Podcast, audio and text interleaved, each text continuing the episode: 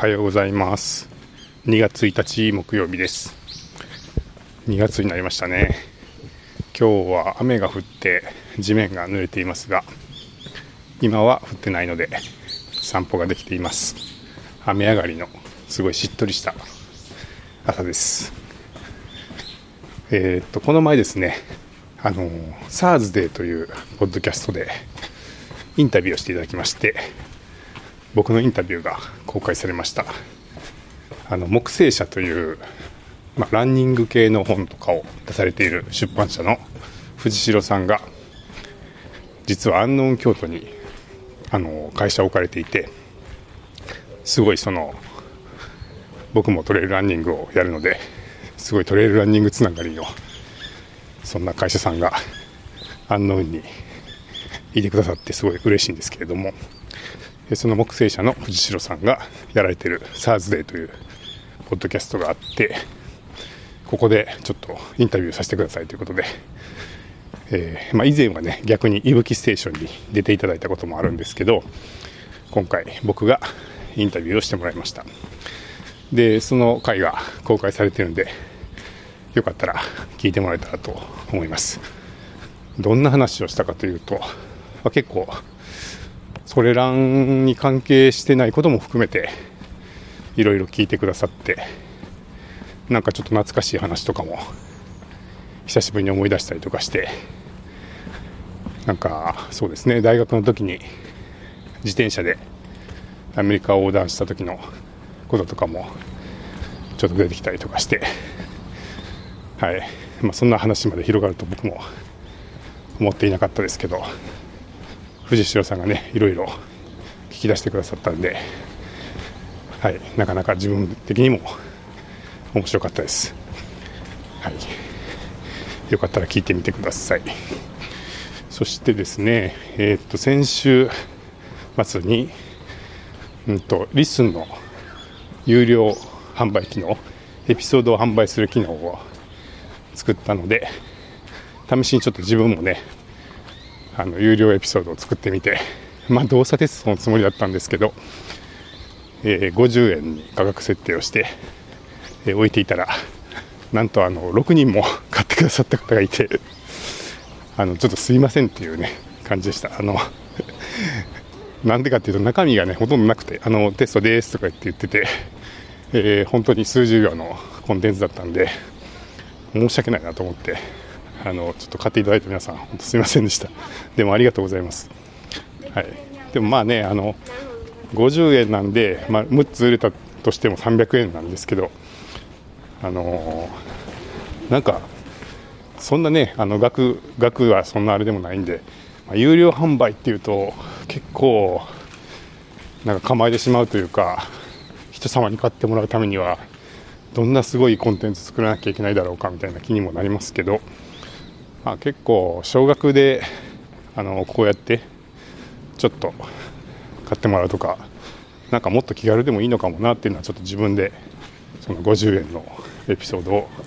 ちょこちょこ買ってもらってる様子を見て思いましたね。なんかあんまり肩肘。学生ねみたいな すいません。え、っとですね、ちょっと散歩していたら、あの、近くの、女子高校の近くの、女子高校の通学路をに来てしまいまして、前から大量の女子高生がやってきて、えー、マイクを持って喋ってたら、かなり機嫌そうな 顔であの、通学中の女子高生たちの冷たい視線を感じまして、さすがのちょっと僕も、普段はね、1人2人だったら、なんか喋り続けるんですけど、さすがにちょっと喋り続けることができなくて、えー、黙黙ってしまいました。いや、ちょっと本当に視線が厳しかった。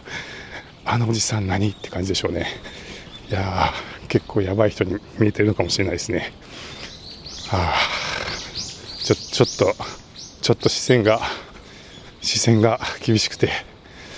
えー、改めてちょっと自分のやっていることの変わ変わり変わってさをちょっと感じてしまいましたね。ああどうしよう。やめた方がいいんかなこれ。はい。ということで、えー、あそうそう。有料販売ですよね。なんかはい。あの実は僕はあんまりその自分で例えばブログを書いて有料で販売するとか自分で作ったコンテンツを有料で売るっていうのを自分一人やったことはないんですけれども、うん、まあそんなに固く考えずに気軽に。本当少額であればね別に買う方もって言ったらあれですけど数百円とかってまあなんかそんなそんな額でもないじゃないですか。なんで、うん、なんかもっと気軽にその有料販売を売ったり買ったりっていうのもあっていいのかもなってちょっと思いましたね。はい。あのちょっと面白かったよみたいな気持ちで少し払うとかなんかそういうのもあってもいいいいよなって思ったし、うん、なんかそういうのをちょっと増やしてきたらいいかなっていう気がしました。あとはそうそうあのー、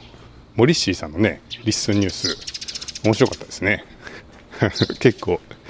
公開後にすぐにコメントが入り始めて面白かったですって入ってて皆さんもなんか思わず書いてしまったんだろうなっていうのをこうタイミング的にも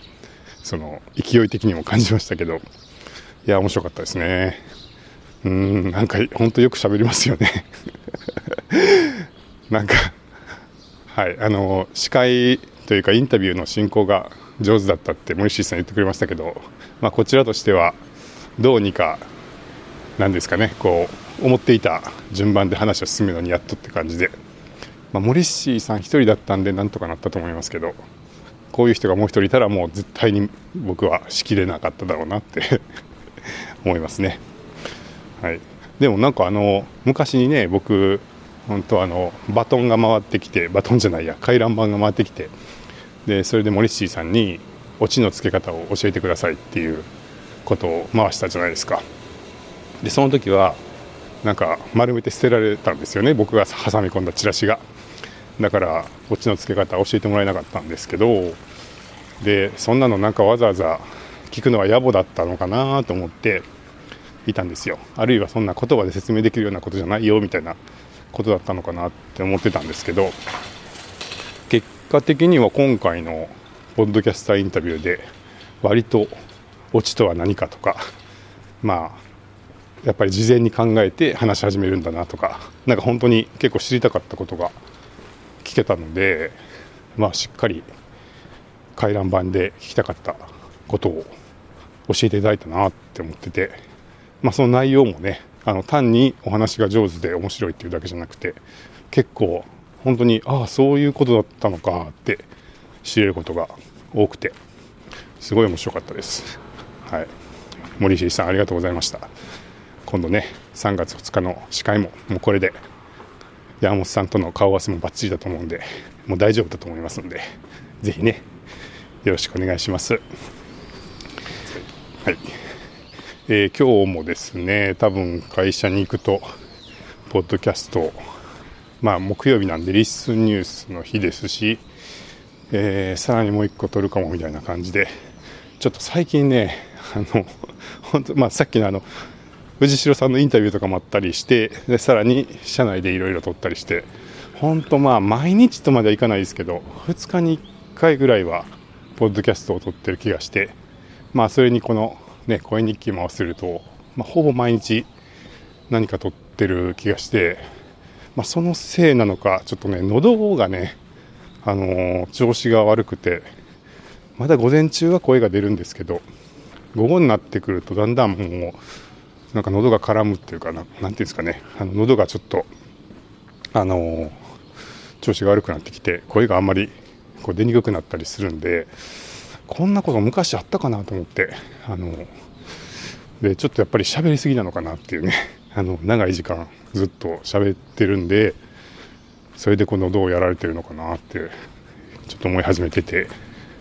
で、まあ、結構温めたりとかね、首に何か巻いて温めたりとか、あとは蜂蜜を飲んでみたりとか、まあ、喉の薬をちょっと喉のあのー、そうですね薬をあのトローチみたいなの舐めてみたりとか、まあ、ちょこちょこやってるんですけど、まあ、それでもね午後がちょっとやっぱ調子悪くなって